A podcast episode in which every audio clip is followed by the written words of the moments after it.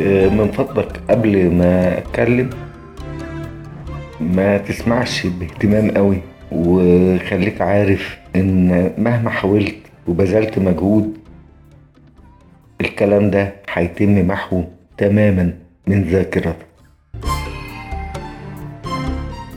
بعد فترة مش طويلة قوي يعني يمكن الجيل اللي بعدي آه، يكون لسه عايش. هتظهر في العالم أصداء قرار عالمي رهيب هيهز البشرية كلها ويحول تاريخها كله إلى ما قبل وما بعد. هيئة الصحة العالمية هتعلن إن الخلود الخلوي البيولوجي أصبح متاح للجميع وإنها تمكنت من إنتاج فيروس نشط عنده القدرة على تعديل خط سير عملية إنتاج الخلايا البشرية في جسم الإنسان. بينتج خلايا لها نفس العمر الافتراضي للخلية الأم قبل موتها. وده معناه الخلود البيولوجي.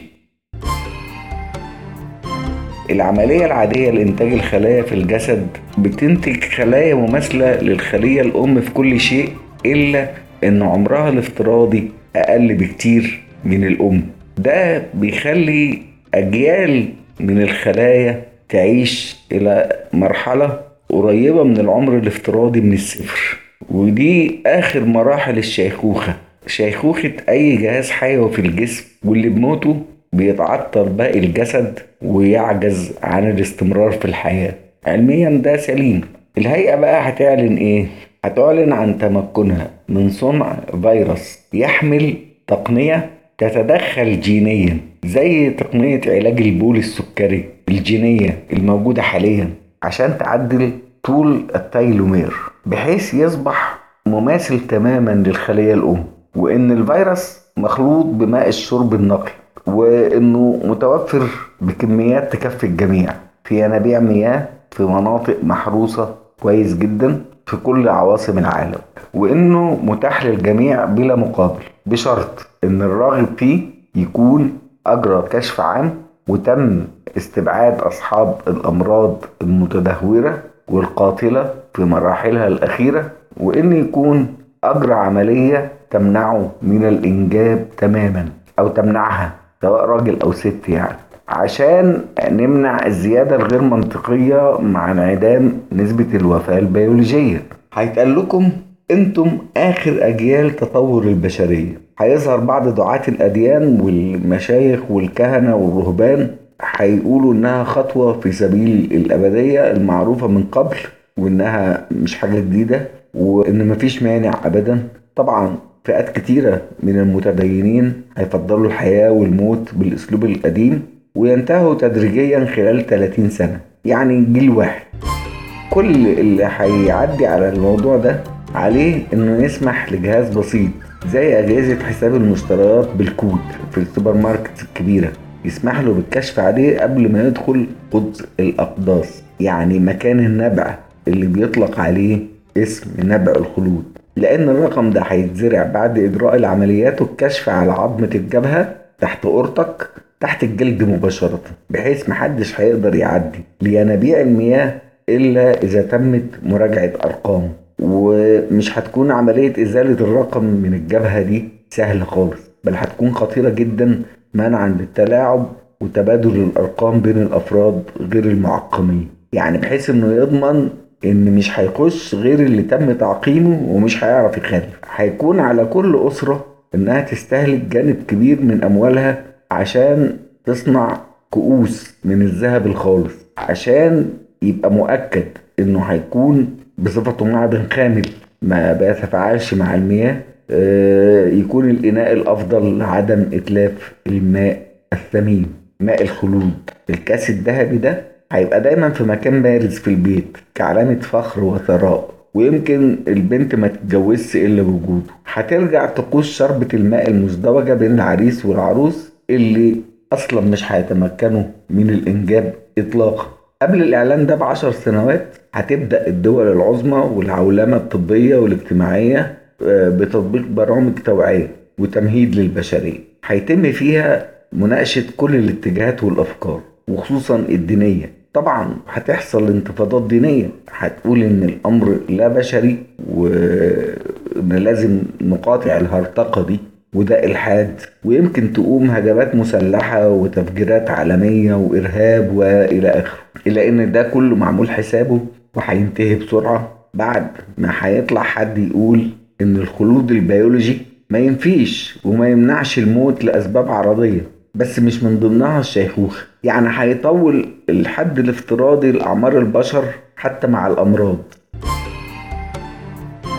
ده كله هيتم بعد موافقة أغلب الدول عليه ووضع حد قاسي وردع عنيف جدا للمعترضين بل إن الأمر هيتطور إلى مرحلة من المكارثية بحيث يتم مطاردة الأشخاص اللي مش راضيين ومش عايزين في استخدام التقنية دي وطردهم إلى أماكن بعيدة مهجورة يعيشوا فيها تحت ظلال أفكار دينية وعقائدية لغاية ما يندثروا وينقرضوا بالتدريج.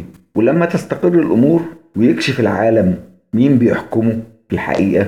وخطته في الوصول للمرحلة دي هيتم رفعه إلى مصاف الإله ويتم إعلاء ذكره في كل مكان. في الوقت ده هتهرب أنثى واحدة واحدة ست بحمل حصل لها بطريقة تعتبر معجزة طريقة عجيبة جدا. يعني هيحصل معجزة وهتحمل وهتهرب بحملها من زبانية الإله البشري اللي هتتابعها في كل مكان. هتهرب بحملها اللي هينتظروا الزبانية عشان يقتلوه ويقطعوا آخر خيوط تربطنا بالبشرية لكنها هتعرف تهرب وهتعرف تولد في الوقت اللي هتتفكك فيه مؤسسة الزواج تدريجيا وهيعتبر الجنس مشاع عابر يعني مقصود لذاته لأن يعني ما فيش خلفه فما فيش جواز وما فيش أسرة هيبقى في جنس وجنس متاح لأي حد ومشاع بلا أي رابط عاطفي ولا أخلاقي. الغريب بقى إن الكائن البشري بعد ما يتأكد من عدم قدرته على الإنجاب هيمل من الجنس تدريجيا نتيجة تغيير المؤثر الجيني لبقاء البشرية لأن ده خالد وما يحتاجش لاستثمار جيناته في كائن أقدر على البقاء. يعني هو في الأصل الجين ده بيتحرك ويدفعك لممارسة الجنس عشان يقدر يتورث فإذا ما كانش هيتورث مش هيدفع عشان كده هتعود الطقوس الجنسية للعاهرة المقدسة في الظهور بدافع وتأليب وتحفيز من السلطة الحاكمة عشان إزالة الفتور عن البشرية وإحياء الرغبات الكسولة.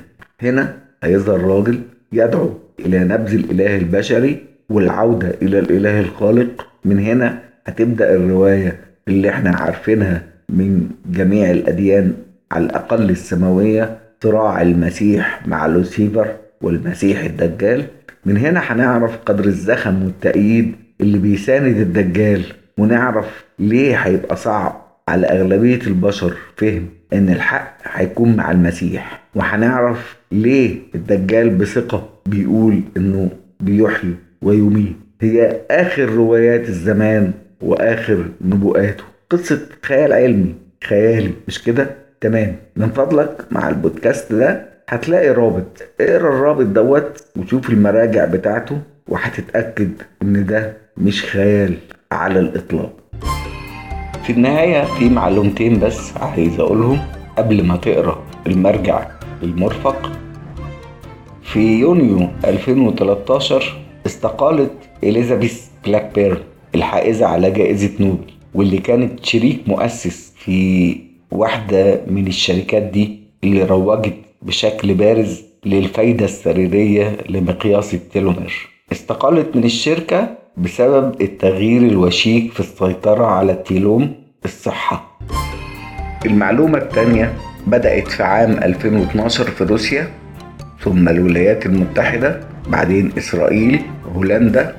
ظهرت أحزاب سياسية ما بعد الإنسانية مؤيدة للخلود. هدفها تقديم الدعم السياسي للبحوث والتقنيات الخاصة بمكافحة الشيخوخة والجذرية لإطالة الحياة. هدفهم ضمان أسرع وقت ممكن وفي نفس الوقت أقل آه، خطورة واضطراب قدر الإمكان والانتقال المجتمعي لإطالة الحياة الجذرية والحياة دون الشيخوخة. وفي النهاية الخلود وهدفها في النهاية إتاحة إمكانية الوصول إلى التقنيات دي لغالبية الناس اللي على قيد الحياة اليوم.